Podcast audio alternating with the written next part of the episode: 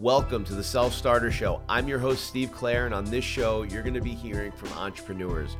You're going to hear about their wins that got them where they are, their losses, and everything in between, as well as the advice that they have that helped them along the way, along with bonus solo episodes of my personal secrets of life, success, and empathy sprinkled in for you, the listener. Like chapters of a great book, each episode will provide you with a bit of a cheat code to success and happiness. All right, Ruben Pinner, uh, a homie of mine. Um, I've known Ruben for uh, many years now. We reconnected summer twenty twenty on site looking at a property. Uh, Ruben, he will tell you about his business, what he does. And um, yeah, we met because a mutual friend of ours was looking at a, a vegan deli that he was going to be opening, and he needed Ruben to come by and kind of look at the bones of the space to check out whether or not it was going to be a huge renovation and whether or not it was actually a good space. And that's when we rekindled, and we've been friends, and we've gotten closer since. Ruben, thanks for coming. Of course. Thank you for having me. Um, so I guess let's just, let's first start with, tell us about where you are right now. Tell us about R Y L. Sure. Yeah, we have two divisions of what we do. We're R Y L Group and we're Verde Development. We are real estate developers and general contractors. So we wear both hats, which is kind of interesting. And we are extremely vertically integrated, which a lot of companies say they are, but we are.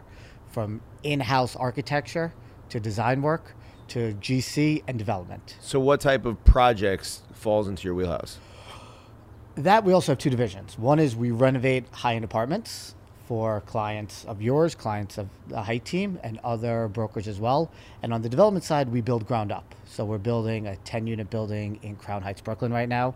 We just closed on a property to build a six-story. Crown Heights is uh, Saint Mark's? Correct, six six nine Saint Mark's. How, how far along are you in that? How long ago did you start the process? So we bought the land about three years ago, but by the time we got the construction loan and the financing and the plans in place, we actually put a shovel in the ground April of last year. So that was April twenty twenty-one.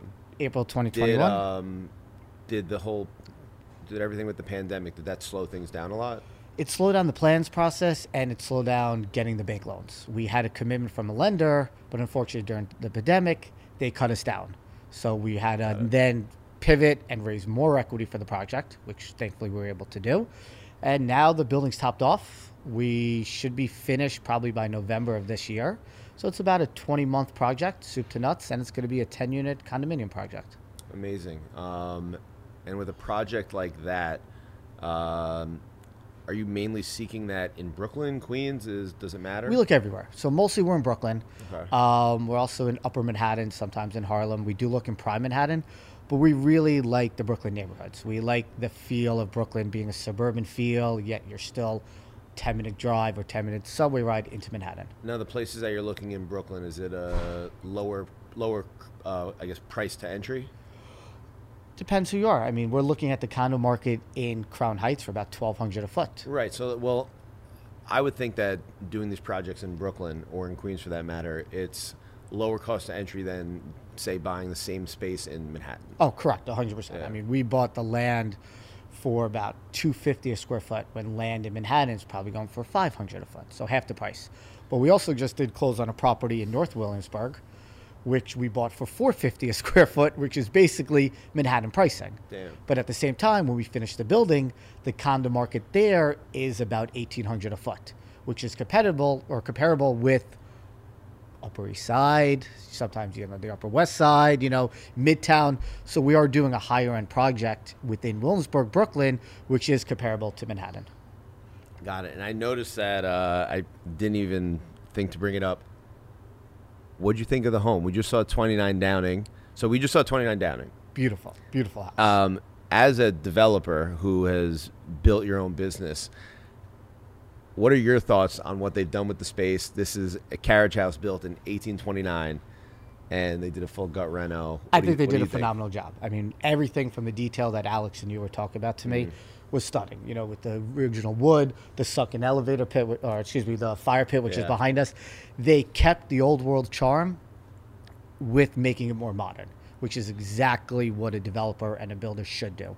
So I think they really did a phenomenal job, and whoever buys this is going to be living in a phenomenal, yeah. one-of-a-kind property. Do you remember what the sticker price is? I think it was about nine point nine million dollars, right? What do you? It's, yeah, nine ninety-five. What are your thoughts on that? I think it should sell very fast. Yeah, right. I mean, we're in a great market. This is such a unique opportunity with the live work, the huge garage downstairs. We were talking about earlier, you could park five cars if you want downstairs. And location. Location, location, yeah. location. You're as prime as you could be. The house speaks for itself. Amazing. Um, so that's what you thought of the home. Let's talk about you. How you got to where you are. Now, you started R Y L how many years ago, would you say? So about... Four years ago, we started the company. Four years ago, so you started in like two thousand eighteen. Correct.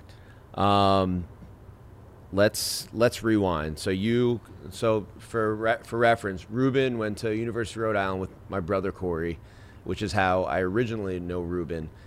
Take me back to graduating college. What, twenty thirteen? I'm sorry, no, two thousand three. two thousand three. I wish twenty thirteen. All right, so you graduate two thousand three. Where are you, where are you going? Yeah. So. Graduate college, like everybody else, not really knowing what I wanted to do.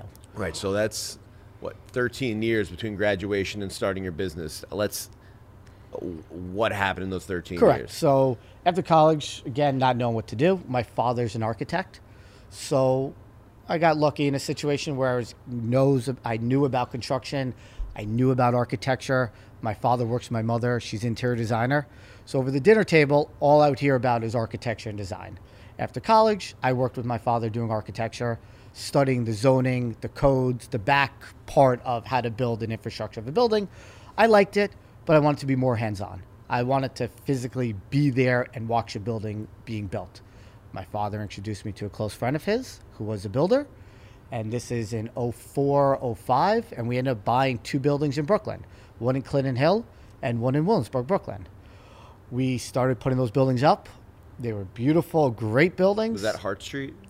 Nope, Hart Street was later on. This is one ninety-five Classon Avenue and another building on North eighth Street, which so happens to be the next door building to the one I just bought fifteen years later. That's which is that's awesome. So you never know where you're going to be. Yeah. The other thing about construction real estate, like I said, you never know where and who you're going to meet.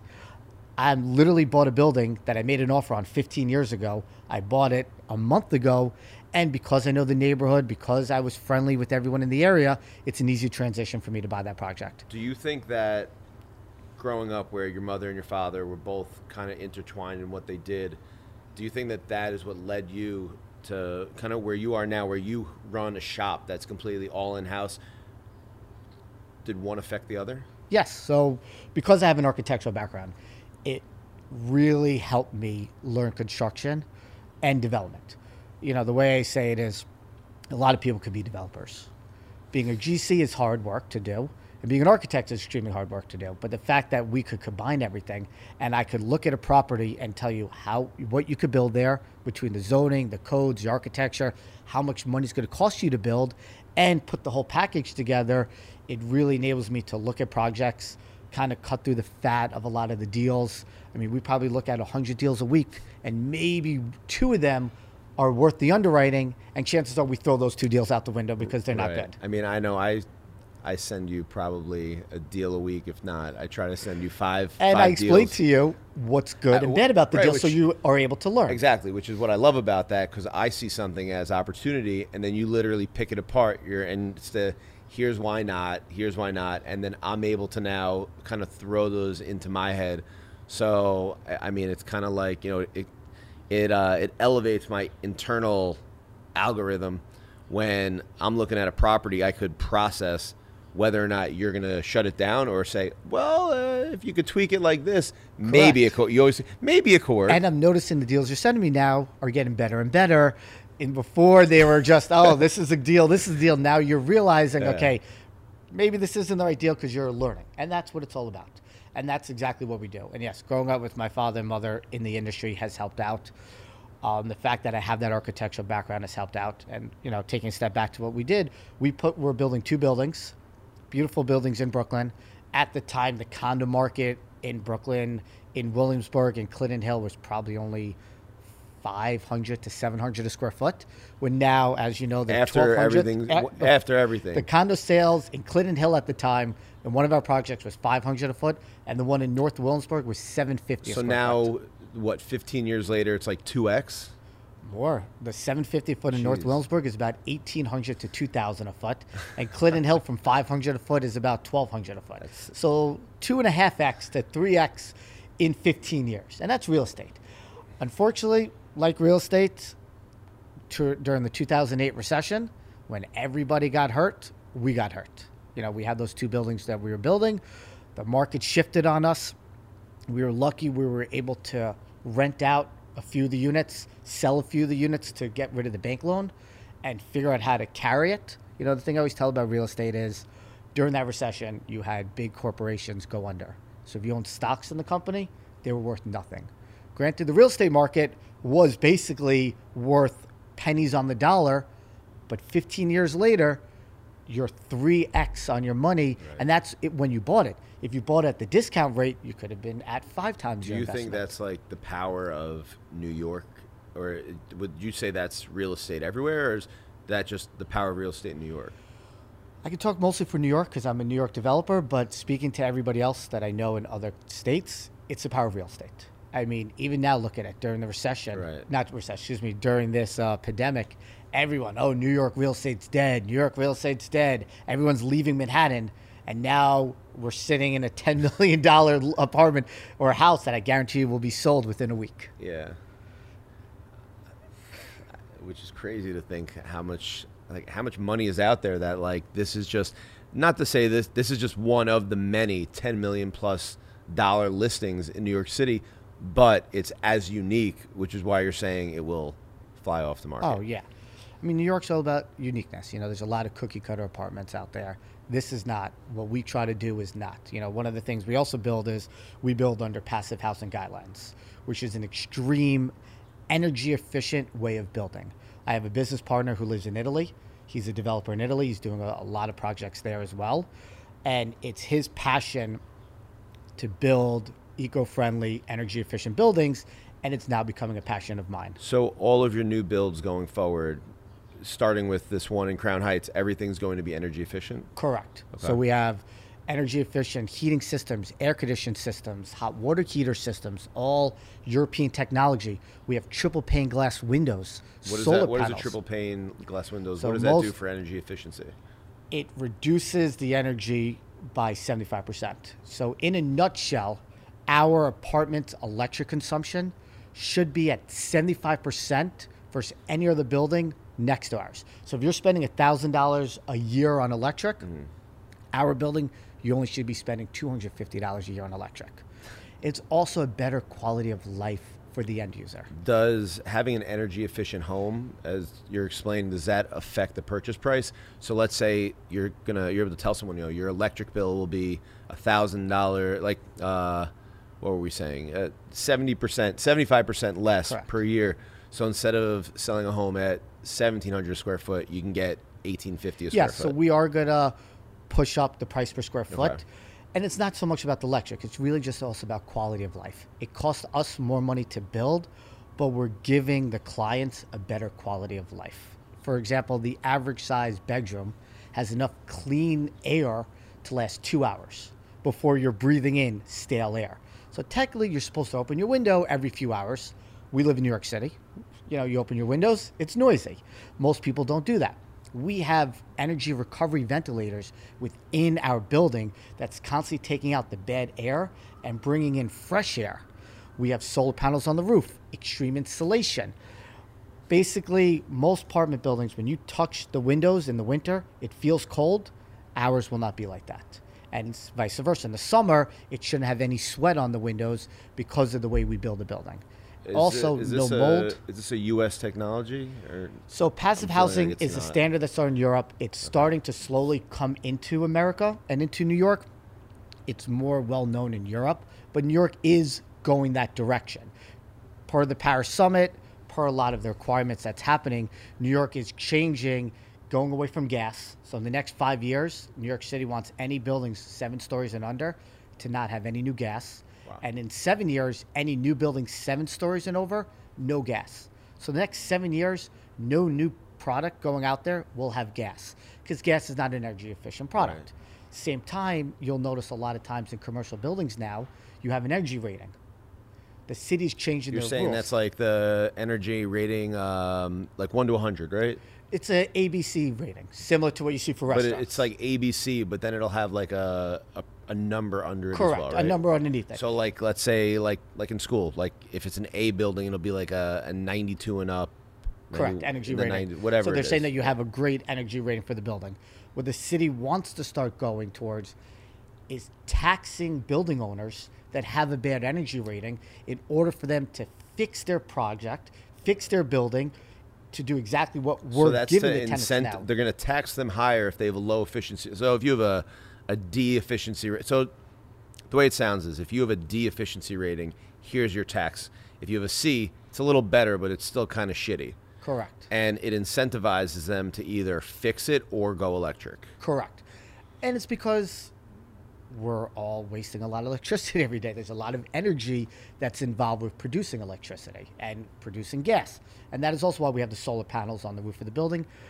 We're not in a big solar gains area where the solar panels will really do a lot. In the ten-story, ten-unit building I'm doing in Crown Heights, I would say it's going to probably be a fifty to seventy, probably a seventy-five dollars a month savings on electric bill having the solar panels. It adds up. But it adds up, especially a, in a, a condo little here, a little there, a, adds up. Right. It's, this is a condo where someone is intending to live there for some time. They're not just renting for a year. Correct. And it's going to be a much better quality of life for the end user.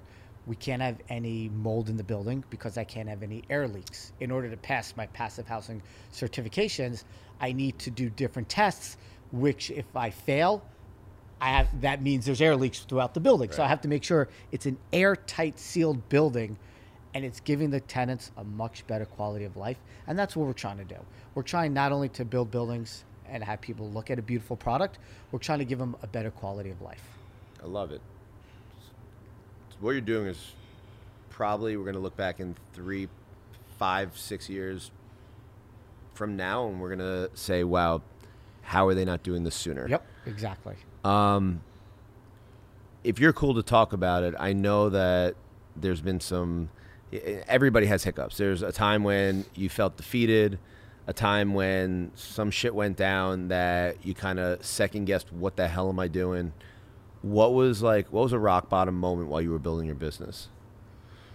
If you want, you don't. Yeah. Maybe no, not a rock. I mean, there, maybe not a rock not bottom rock moment. Bottom, but, but like two major issues. One of them, like I said, was in two thousand eight when we had the recession, when the world was upside down, and I had no idea what we were doing. Were there any developers at that point that weren't upside down?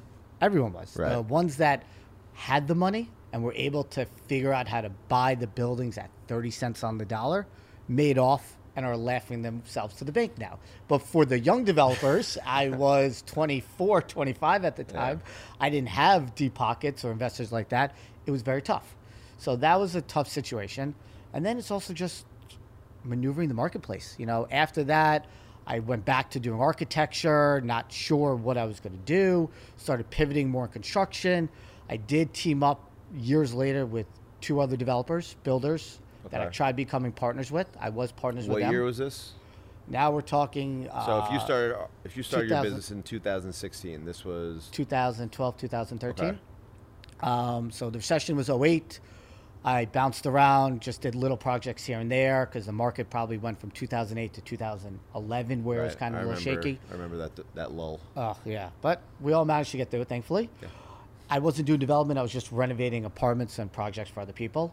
And then I teamed up with other partners, probably around two thousand thirteen, thought it was going to be a good fit. But the way I look at it, sometimes partnerships work, sometimes they don't. What was the relationship that you had with these two other developers before partnering up? Yeah, I knew one of them uh, through mutual friends. And the other one was a friend of that developer? No, I introduced everyone. Got so it. yeah, so there's three of us. I knew one of them through mutual contacts that I had, and the other one I knew through mutual friends.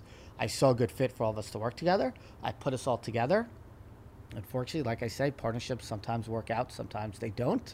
What was the the best part of starting that partnership when you first started it? We had a beautiful project in the works that we came together for that one project, and we did see a need that we all brought something different to the table. But it ended up not working out, you know? When did you see it kind of going south? I would say about a year into the partnership. I noticed. So the, the first year was rainbows yeah, and butterflies? Yeah. Like everything else. Uh-huh. Obviously, everything is going great. Everything's going well until, you know, I always say it takes a business two, three years before it can become profitable, give or take. You know, sometimes other businesses take longer, but for real estate development construction, because by the time you look at a project, to the time you buy it, finish renovating it, sell out, you're looking at three years. Right. You know, real estate is not a short-term game. It's a long-term. You know, that's for condos. Obviously, rentals are much longer. Um, so the first year, it was just analyzing the deal, seeing how we all work together. Once we started the build-out of the project, that's where we started butting heads a little bit. Unfortunately, it didn't work out. Was it like three alphas trying to, you know, navigate their way through this new partnership, and things just got worse because this idea was great, but this idea was great, but they both couldn't happen at the same time? Yeah, you could say that. You know, it's just three different personalities right. uh, coming together, trying to work together. Didn't work out. But again, you know, I wish them the best of luck. It actually worked out for me. You know, I took the good from it. I took the bad from it and well, realized what I needed. Bad, out of the bad from it, what'd you learn? You know, the best partners is yourself. You know, I mean, I have or great your father. Ideas. Or my father. Yeah. Family. You know, the family. I My father's a partner in everything I do. No, no matter what, I'll always have him as a partner in what I do.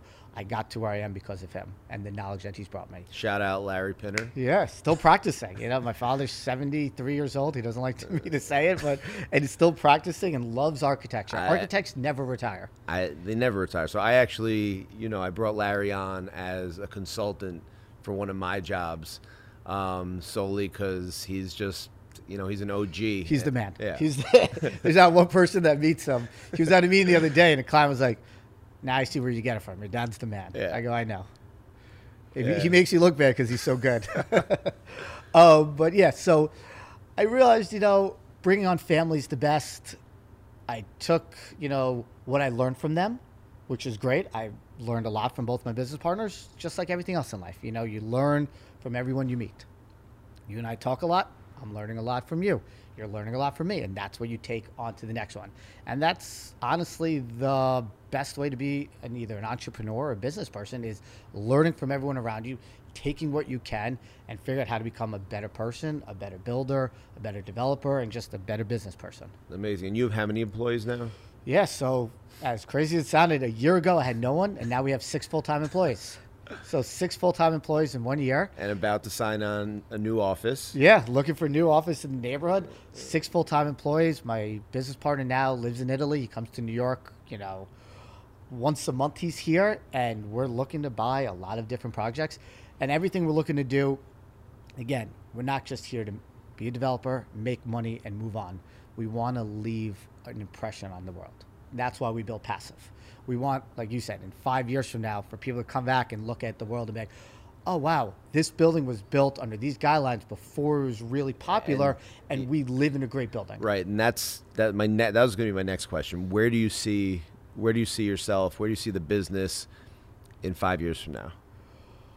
Doing bigger projects, picking and choosing the right locations we like. Bigger projects, like a twenty-unit building? Yeah, ground up? Th- or? Yeah, most of what we do is ground up because it lets us kind of stretch our creativity minds. You know, a lot of the product we're buying right now are from Italy as well, which is really nice. We teamed up with a company called Lago. Okay, um, what do they do? They do high-end kitchens, vanities, and all furniture design. We teamed up with them. They're an Italian-based company, and they're giving us the most beautiful kitchens for our projects.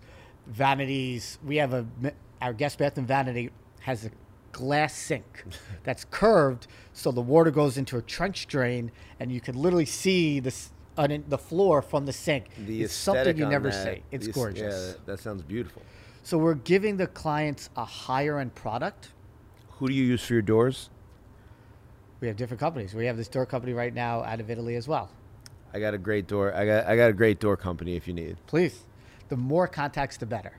You know, we want to give the clients a better product, a nicer product, in the same time, like I said, a passive pro- housing project, so it's a better quality of life. And that's what we're about. Yes, we're developers. Yes, we're here to make money, but we want to make sure a client walks in this is where I want to live. And that's what our goal is. You know, we want somebody to walk in and say, I love this place. This is my home. And so we give it a lot of thought and design into doing that. And we try to have fun doing it, let's be honest. I tell everyone who works for me, we all get stressed every day. I see you stressed, I'm stressed. As long as we can laugh at sometimes and have a good time, that's what matters the most. I love it. Um, are you reading anything right now? Give me a good recommendation. I have recommendations for days. Uh, can you recommend a book, anything, a book, maybe another podcast, something that you either read or listen to that someone else could really get a lot out of? It was years ago. I haven't read a book in a while. I have a nineteen-month-old daughter it, now. It, it so could have been Goodnight Moon is my new book of there choice. We go. Goodnight Moon. Goodnight Moon is my book of choice, which, by the way, the Goodnight Moon book I read my daughter is the one my mom read to me when I was her age. Don't ask me how. It stayed in the family for forty years. But I have that book, and I read it to my daughter. So now. I don't know much about Goodnight Moon. Um, I do have a baby on the way. It is is it a metaphor, or is it actually just saying goodnight to the moon? Just goodnight to the moon, goodnight to the stars, goodnight to All everything. Right, so if I'm trying to find a metaphor out of it, it's just thinking too far into it. Yes. But a good book I read a long time ago was uh, the Nike Founders book. Uh, Shoe Dog. Yes. Yes. Shoe Dog was fantastic. Great, great book. After I got uh, about seventy-five percent of the way through, right when it like got to the Michael Jordan part, and I kind of knew everything after. Yeah. So I, I finished it, but everything leading up to that was all new to me, and it was super motivational. Yep. Um, and it really just like, it really just kicks in passion. Uh, and when I say that, it kicks into really follow your passion and don't let someone tell you you can't do something. Correct. And also listen to other people. I mean, if you read the book, there's a lot of things that he didn't want to do, right. But he listened to people around him, which is just what we're talking about. Take from people you know, friends you know, clients, and go with it. And that's what he did. And that's why Nike's successful. There's certain things, which I'm not going to talk about, you know, just in case somebody wants to read the book, that he did not want. And he ended up saying, okay, let's do it anyway. And that's what's made Nike successful. Amazing. Uh, Ruben Pinner, R Y L. Appreciate. I appreciate Good luck with you, this. Uh, this is a great thing happening. I appreciate you coming to twenty-nine and Downing today. This is an amazing, amazing house. The uh, the amount of history that's gone down in this home, including this right here, is special. I like it. I like it. Am I, dude? I appreciate it. Thank you. Thanks for coming. Anytime.